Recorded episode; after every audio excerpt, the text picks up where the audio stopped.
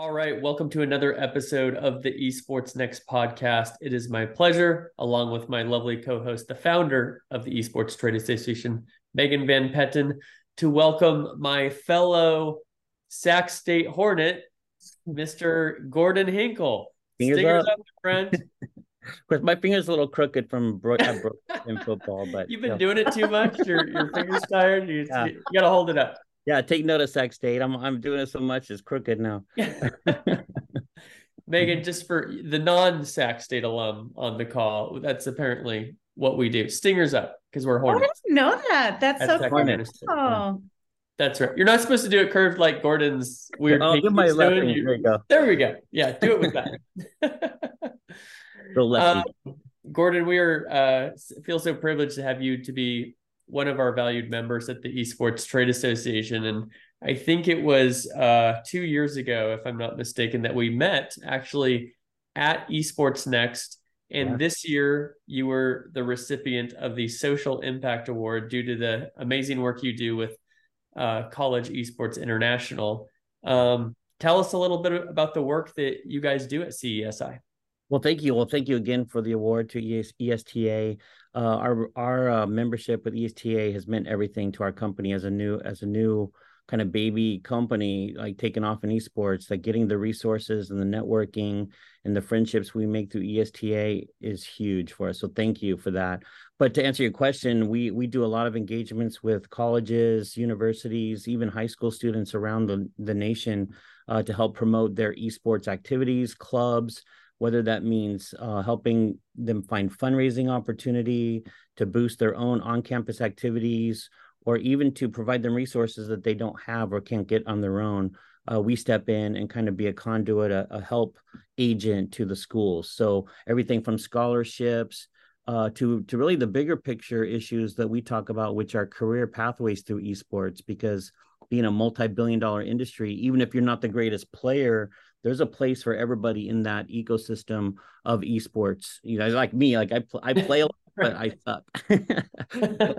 That is a lot of fun. Yeah. Yeah. It's pretty common for us mere mortals off the stage who love to work in the space, but not be winning competitions on the stage for sure. Right. So most of our events and tournaments and activities will engage with Fortune 500 companies or tech companies, or whether it's broadcasting or digital marketing or logistics. I mean, there's so many different pieces that are fascinating, and we share all those with the students, and a lot of time they're blown away themselves because they love the games. They show up to our event thinking they're just going to play a game, but they leave with an idea of where they want to go to school or what they want to do for a career. They make contacts, connections that are bigger than just the game itself, but it's also the relationships. Yeah. Well, you know, we see high school and college esports is booming now, right? I believe high school is probably the fastest growing aspect of the space. And so I'm sure you're talking to a lot of parents. Yeah. What is the response to these parents when you're encouraging their kids to play video games more? Well, the first thing they usually say is, you can make money playing video games? And our answer is, yeah, not only can you make money if you're really good, but your kid could get a scholarship and just help fund their education. When they hear that, their ears perk up because they're like, what? So I guess I shouldn't tell my kid not to waste his time playing video games. He could actually, you know, he or she could actually get like support going to college. Yeah. And we're like, yeah, definitely. And not only that, but, you know, even more so, the thing that's rewarding to me being in this industry is that when you see young people who don't necessarily have a place to fit in, maybe they're not a football player or basketball player, but they're looking for, they have that competitive drive. They want to be part of something. They can join an esports team or club. And even if they're not the best player, they can find a support role oftentimes. And they're welcomed into those groups on almost every campus. Like some of the colleges we work with have 500 to 1,000 students involved in their esports programs. And it blows my mind. It's incredible. Yeah, and it's not always, are you part of the competitive team? A lot of times on these campuses, it's you're part of the club with you're meeting other like-minded individuals in person and having opportunities to get together where otherwise you may not, because what you do is not, has not formed a club or a team like traditional sports and other Yeah. Even like at our own alma mater, like we've met individuals who played on the team, and they weren't necessarily the best player, but they found out that, hey, I actually am really good at coaching, even though I'm not the best player, but I know kind of what the strategy should be. And they find themselves in a leadership role because they're now coaching. They played enough to understand the strategy behind the game, and they're able to tell and help orchestrate better players than maybe themselves. And so they end up being coaches of their peers, you know, and so that those kind of relationships are very common.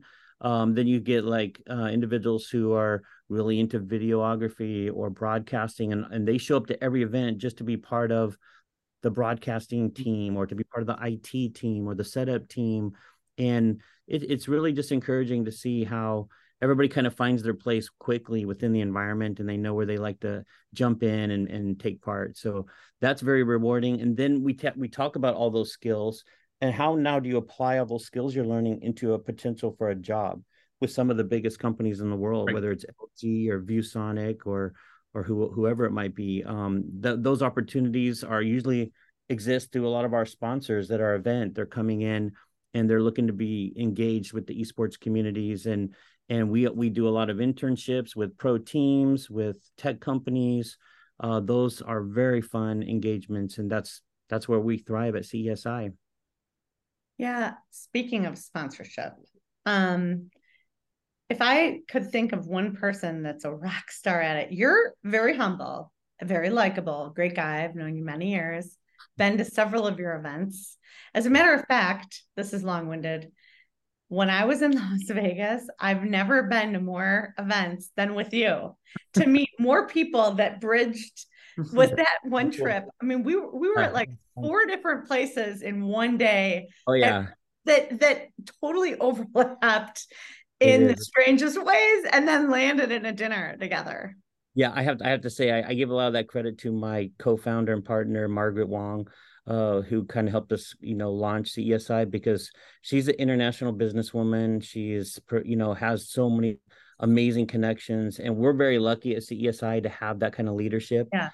Margaret brings to the table just amazing relationships and friendships for us. And then, you know, she and I have been working together on different levels for the past 13, 15 years. So we really have this really unique dynamic where we have a lot of educational partners, a lot of tech partners, a lot of global strategic partners. That's why we have the I in CESI for international, is because we do have teams all over the globe. We have our own teams in Shanghai that we can lean on for Asia markets. We have partners in the Netherlands. We have partners in South America, Canada.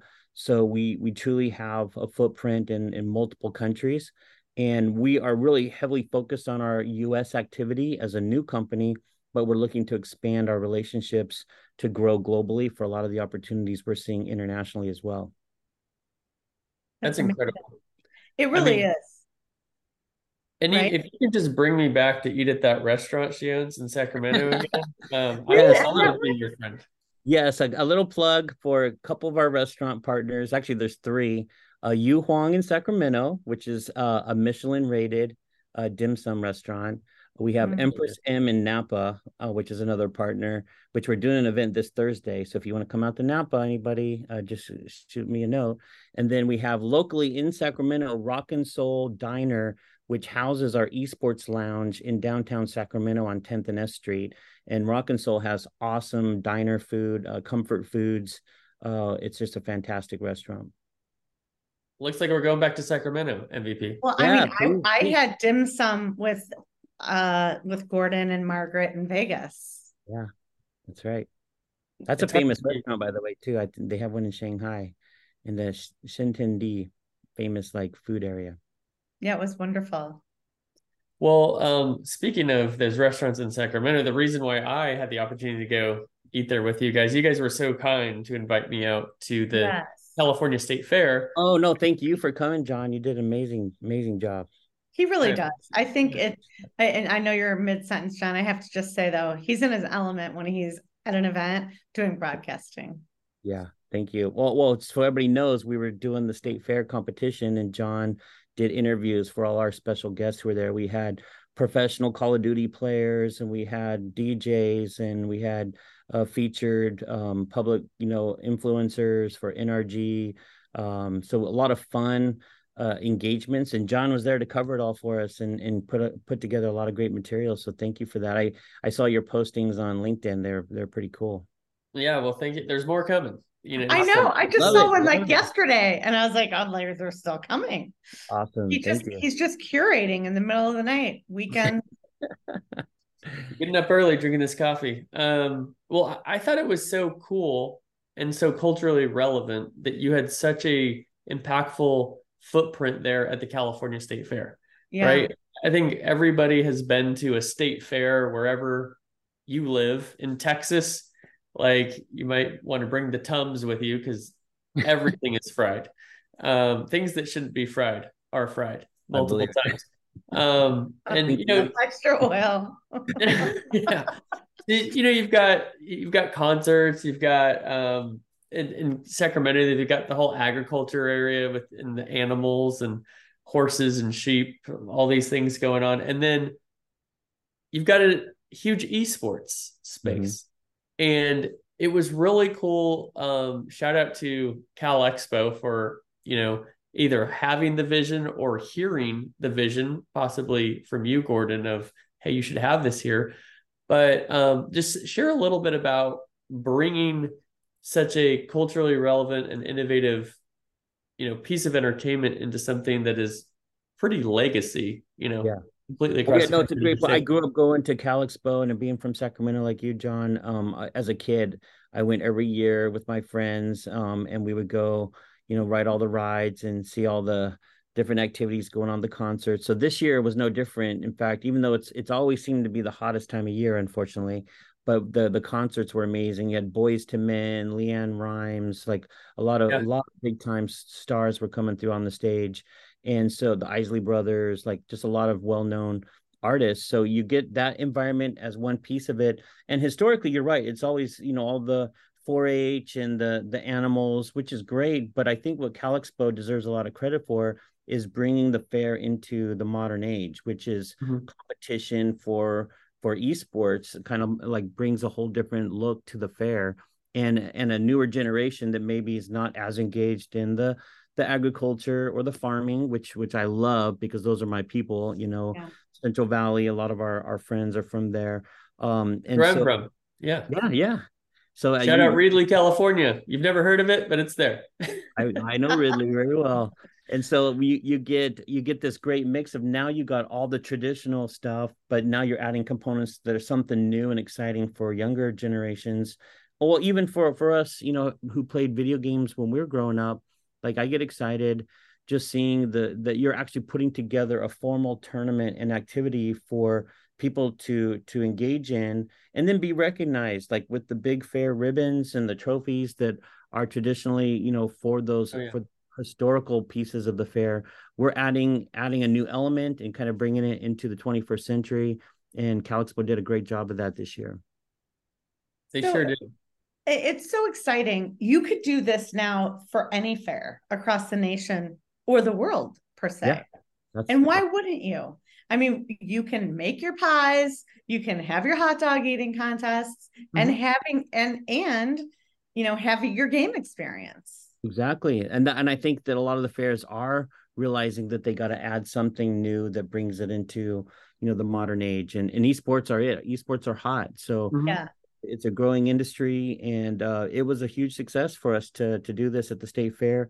And we're already planning for next year. Can't wait to see how we can improve on it. We learned a lot from what we've done just in this last year's Bear Cup event is what we call it for the state of California. Our flag is the bear. That's why it's called the Bear Cup. So for those who don't know the tie-in to the Bear Cup, that's it. I did not know the tie-in to the Bear Cup. And the Bear Cup, because our state flag is a bear. And California state flag's a bear. Okay. Right. Interesting. So with that kind of background, we're seeing this kind of engagement and interest from other states now because of the success. We had 30 teams from around the state coming in to compete. Most of them were college universities, but we also had 2 high schools and a middle school that actually took second in the Super Smash Bros. Competition. So middle schoolers won $1,200 competing at the state fair. It was incredible just to see the engagement. They got to play against the college team, and even though they couldn't win the whole thing, they got to be on that stage, and it generated a lot of excitement in the community because they're like, a middle school took second? Like, how? What? We want to participate next year. So I'm already getting calls from high schools and middle schools saying, how do we get involved next year? So I have a feeling it's going to be even bigger next year. So we're excited. Well, and one thing that I took away, and it was really from interviewing you, Gordon, as I was asking you questions and learning more about exactly what you were doing and how you were doing it, is, you know, it's so important for especially these legacy events to innovate, right? Because years and years ago, like little Johnny was all about going to the state fair. Guess what? Now he wants to play video games. That doesn't mean he won't enjoy the other things, right? But a couple of things that I took away from seeing the activation in person that I thought was really well done. First of all, was there wasn't a tournament going on the entire time. So if you wanted to just, hey, take a break from the heat, you're inside an air-conditioned environment. Shout out to you and your team for coming up with something that's inside and air-conditioned. But it's hot out there. You know, a lot of these state fairs, regardless of state, it's during the summer. So you're able to go, your kid's not complaining because they're engaged doing the thing that they want to do. And then the other thing that was really striking to me that I remember asking you was, how do you deal with all these different esports titles? Because they're different publishers, right? And they don't always like to be next to each other. And because the space is owned, it's a fairgrounds space, you're not having to pay those like venue fees for every single day. And the answer that Gordon gave me, and I'll let you expand on this, Gordon, was each day was a different tournament with a different video game title. Right. So you didn't have to worry about, oh, Valorant is next to Halo or Rocket League or what have you. Share a little bit more about how you plan that out to make it flow so well, and also over the amount of time that you've had too. Yeah, no, that's a very good question. And I think you hit it right on the head, because we want each one of the games to stand out as its own star. So if we're going to do Rocket League, we're going to play Rocket League that whole day. So that's going to be the star of the day. So we didn't want to have conflicting titles of games going on. But what we did do is we had a free play area that never stopped. So while tournaments are happening, there's a free play area where anybody coming off the street can come in, sign in, and they can play whatever their favorite games are, both on console or on PC. And so that, I think that was what made it really unique, is that even if the game that was being featured wasn't your favorite game, you could go off to the side and with your friends play a different game, but still we're not going to interrupt the highlighting whatever title game we're playing for that day. And you got 3 weeks at a fair. That's not easy. Like usually when we do a big event at an arena or at a different venue, it's maybe 2 days or three at the most. So 3 weeks, it made sense for us to just let each game shine on its own without being, you know, having to try to mix titles in different days. So we just give the schedules out in advance. You could scan a QR code to find out what was happening. And then we did a lot of like individual, like free, anybody could join type of events too that were happening outside of our Bear Cup. So the Bear Cup were structured for the schools specifically, but then we had, you know, public tournaments that were just happening off the cuff. So maybe we got 10 people sign up within the hour, or maybe we get 20. It doesn't matter. We're going to do it and give away some prizes for those public tournaments. So that made it fun for anybody coming in that saw what was happening and said, I want to be part of it. We would say, oh, you can sign up today or tomorrow if you want to join a public tournament. And then they could sign up and jump right in and feel like they're part of the action. And I think that's where we plan to even improve those kind of experiences. And then the other thing that I think made it unique was we had a great anchor partner in Highlands Community Charter School that was doing simulations of job training through gamification and VR, that they had set up kiosks so that even if you weren't playing games, you were learning something. And they were showing how that they do their driving schools for, you know, adult trainings for, you know, big rigs and, you know, heavy equipment operation through VR technology. And so that brings that whole tech and innovation where it merges in the gamification and the education side. And that I think really made it a special event because not only was it fun and engaging, but it was also educational all at the same time. And it's, I really give you guys kudos because it's not just, oh, put on a tournament or plug some PCs in. It's the people, the company that does it, who really knows what they're doing, who are engaged with the community. And that is absolutely you guys at CESI. Yeah. You've talked a little bit about, obviously, the state fairs. You mentioned the high schools, the college you've worked with. I'm looking at the logo on your right sleeve on my left, I believe. And I think it's the other one. Yeah, right here. And Kings Guard Gaming, which is the NBA 2K team for the Sacramento Kings. So you guys are also partnered with an NBA team as well. Yeah, so I have to give big kudos to the Sacramento Kings and Kings Guard Gaming, because for us as a company, when we first started, it was doing stuff in partnership with the Kings and Kings Guard at the Golden One Center, which is one of the newest arenas in the NBA. So it's a beautiful location here in Sacramento. And so for us to get to do one of our first big finals events at the Golden One Center, a lot of the students had never been on that big of a stage playing in an esports tournament. So when they walk into an arena and their center stage and the Jumbotron is all the way down on the floor, they walk in like with this, like, I wish I just could like capture like with each face, like what we saw, like just going, whoa, like the excitement that they get being in that arena. Yeah. And then even the Kings Guard were like, hey, we don't even play our matches in the center of the floor. Like, how did you guys score that? So I'm like, hey, well, we need to plan something together to do your NBA 2K games there too. So we're talking about that. But no, the Kings have been amazing. We're hoping that we can be a support to them in promoting NBA 2K as a game within the collegiate ranks. So we're hoping to continue that relationship and see what CESI can do to promote other games, because you got your five typical big games that all the colleges are playing right now, but there's so many other games that could have a foothold in collegiate competitions if they were presented, you know, in different ways. So we're trying to help, you know, showcase different games and opportunities, whether it's like with the Kings Guard and NBA 2K, or whether it's VR gaming, like doing competitions with VR, doing some creative activities that kind of set us apart.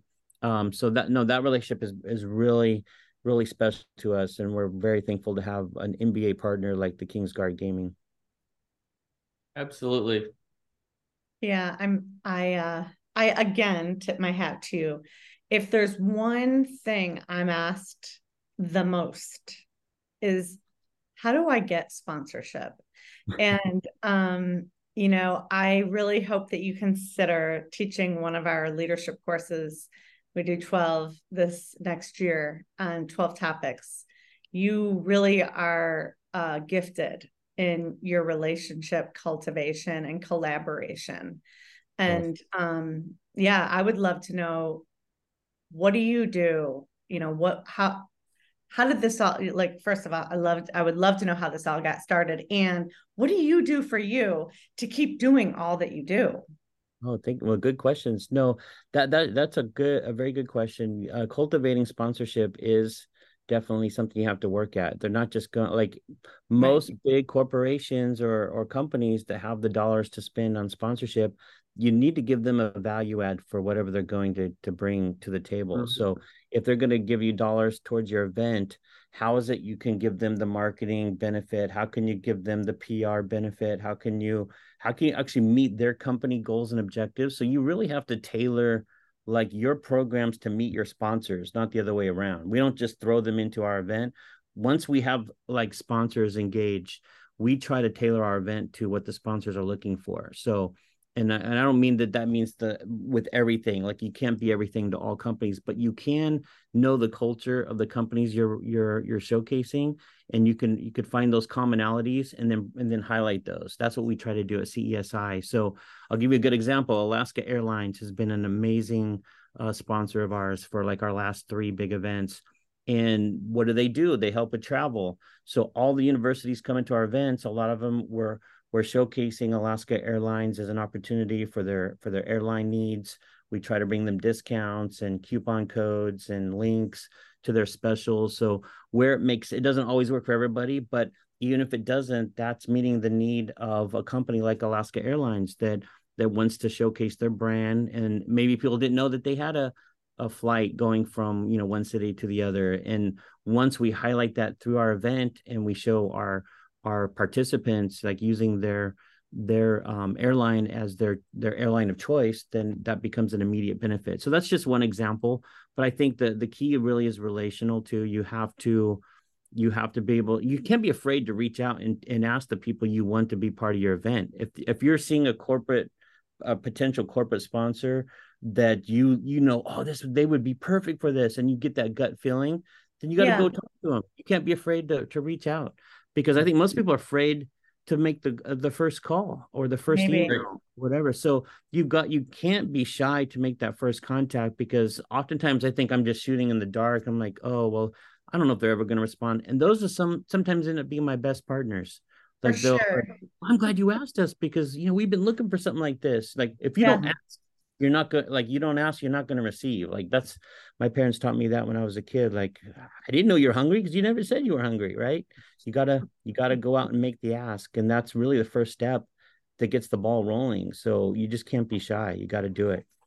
And that's one of the reasons why we ended up honing in on the leadership focus. You know, that is leadership, literally just being bold and being comfortable making that first, you know, introduction of yourself. You know, that takes something. Yeah, definitely. And so, and I find I love that part of what I do, because I get to reach out and meet a lot of times our community leaders. And they're really engaged. Like, if you have companies in your city or your county that you know are active, that's where you go to first. Who's already invested in your local area? I mean, those are people wanting to get together to do things. So, you know, there's so many. Almost every community has its strong partners. So just reach to those first locally that you know would be a good fit, and then branch out from there, just based on whatever you're trying to achieve. So we take that to heart in trying to build relationships and then keep those relationships by delivering. Like, we bend over backwards to make sure that we highlight our great partners at every turn. Like, I wouldn't have won our Social Impact Award with ESTA if it wasn't for my partners. So that's the first people we want to thank and recognize: the Kings, you know, ViewSonic, Alaska Airlines, Raising Canes, Sacramento River Cats. Like, these are the people that helped us build our company, because they believed in us when nobody else did. So I want to, at every turn, I want to give them a shout out, because I'm so thankful for what they've done to help us grow. Yeah, I think you make a tremendous point there of adding additional value to your sponsors. Yeah. And some people can see sponsorship as, I'm so cool, or I'm doing something so awesome or relevant that they just want to be a part of it, right? Mm-hmm.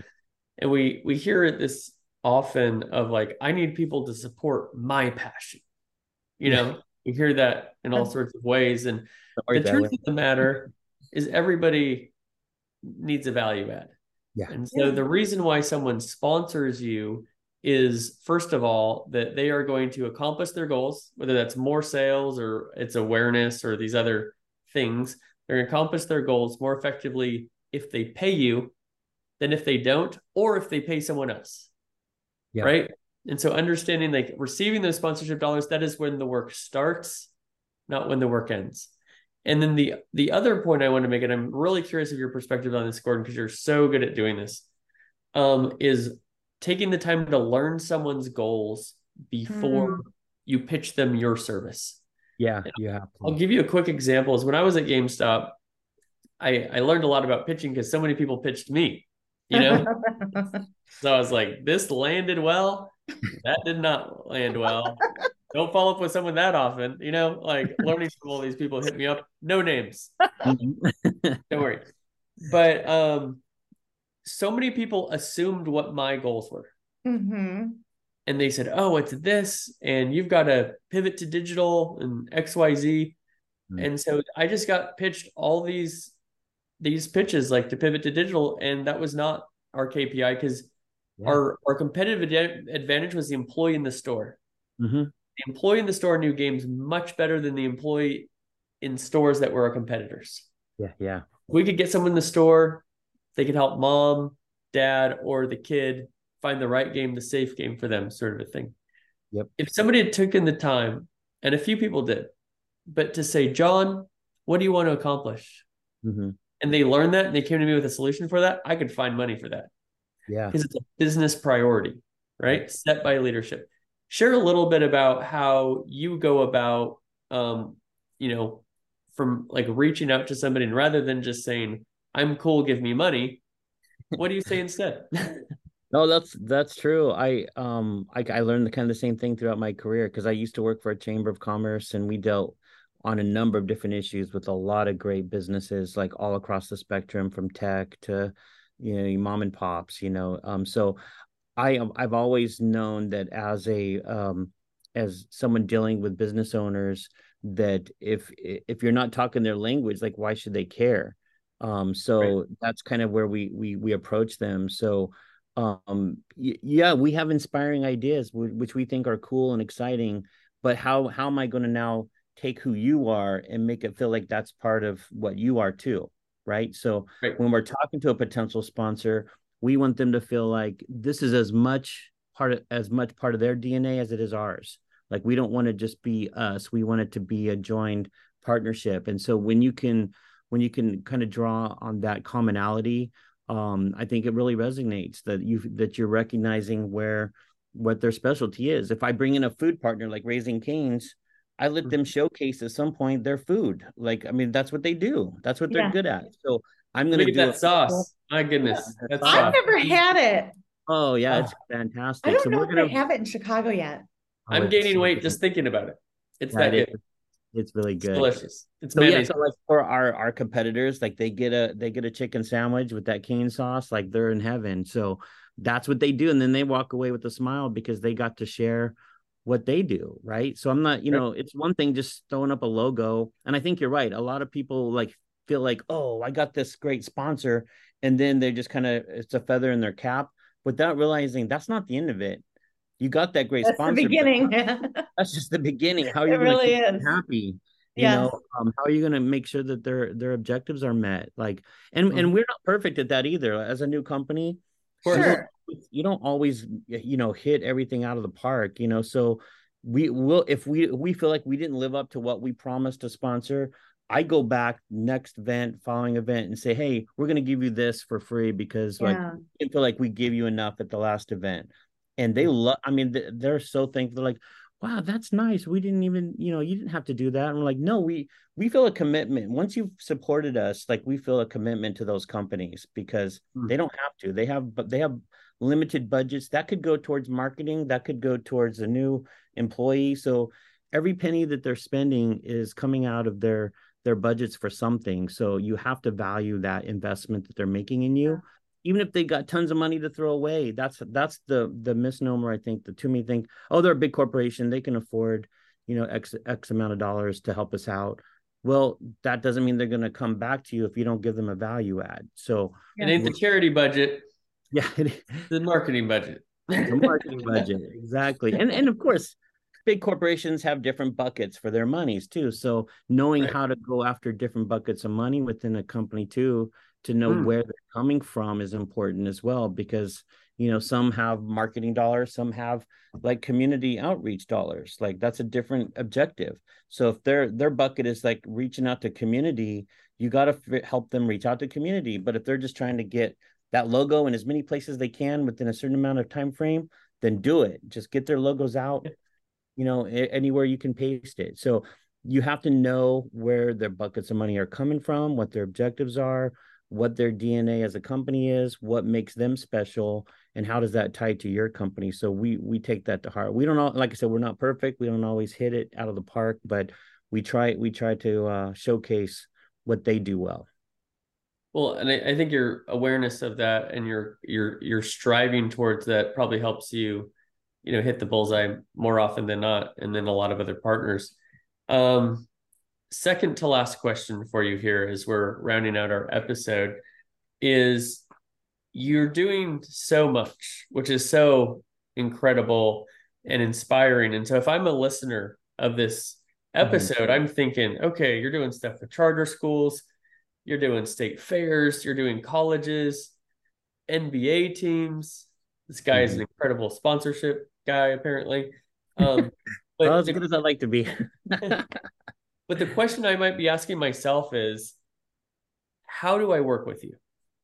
So if I am these different groups, can you help our listeners understand what is the most effective way to work with you? If I'm saying, hey, I want to put on an event or something like that, what's the best way to get that started? I think what I talked about earlier was don't be afraid to reach out, like just connect with us, because we're going to be receptive to almost any idea if it relates to esports. And so our composite of our company is built around esports activity, education, and career pathways. So if it fits in one of those buckets in any way, shape, or form, we're probably going to want to have a discussion with you. So, and especially if one leads to the other, like if the esports turns into a job or a scholarship or a opportunity or a partnership to promote tech or innovation or to help, different communities out that don't have access to esports, then we're gonna want to listen to what you have to say. So that would be my answer to that question is, first of all, don't be afraid to reach out to us. Knowing what we do, we're always happy to engage in and collaborate. Fantastic. So if you are looking to put on an esports event, definitely reach out to Gordon. What are the ways that people can connect with you in the way that you would like them to? Yeah, if they go to our website, which is www.cesiosports.com, you can see what we're doing. You can contact us there. You can also go to social media and just search CESI esports on whether it's LinkedIn or whether it's Instagram, Facebook. We post most of our events there. We do a weekly local event here in Sacramento for whether it's a Street Fighter or Mortal Kombat, or we try to put on a weekly event at our Rock and Soul Diner partner.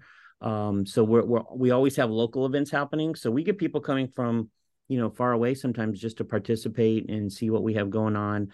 Those are fun. So just look us up on social media, through our website, through our Twitch channel, Discord, all those typical platforms that gamers love to go to. We're on all of them. So you can reach out to us and all those will filter to me or someone from my staff. So we love getting those messages. I try to respond to every personal message I get on LinkedIn at my profile. May not be immediately, but I'll get back to you. So don't hesitate. Love that. So those listening, watching, take that call to action, reach out to Gordon. I've experienced that it's not just what you do, but who you do it with. That is so important. And I can assure our listeners, Gordon and his team are wonderful people to work with. So with that, anything... we feel the same about ESTA and this, our plug too, to those listening is for those listening that we not only have our CESI activities, but we're helping to spearhead a Northern California chapter for ESTA. So if you have general esports interests and it's not directly related to college or high school, still reach out to us because we can connect you through ESTA. All of our wonderful friends and partners, whatever activity you might be doing related to this industry, it's just an incredible group of people. Well, thank you so much. And part of the reason why our group has developed into an incredible community is yourself and your team. Right. So thank you for being part of that. Appreciate it. Well, with that, thank you so much for joining us today. I look forward to my next trip to Sacramento. Some more dim sum, if you're up for it. And thank you for joining us today on this podcast episode of the EsportsNext podcast. Thanks, John. Thanks, Megan.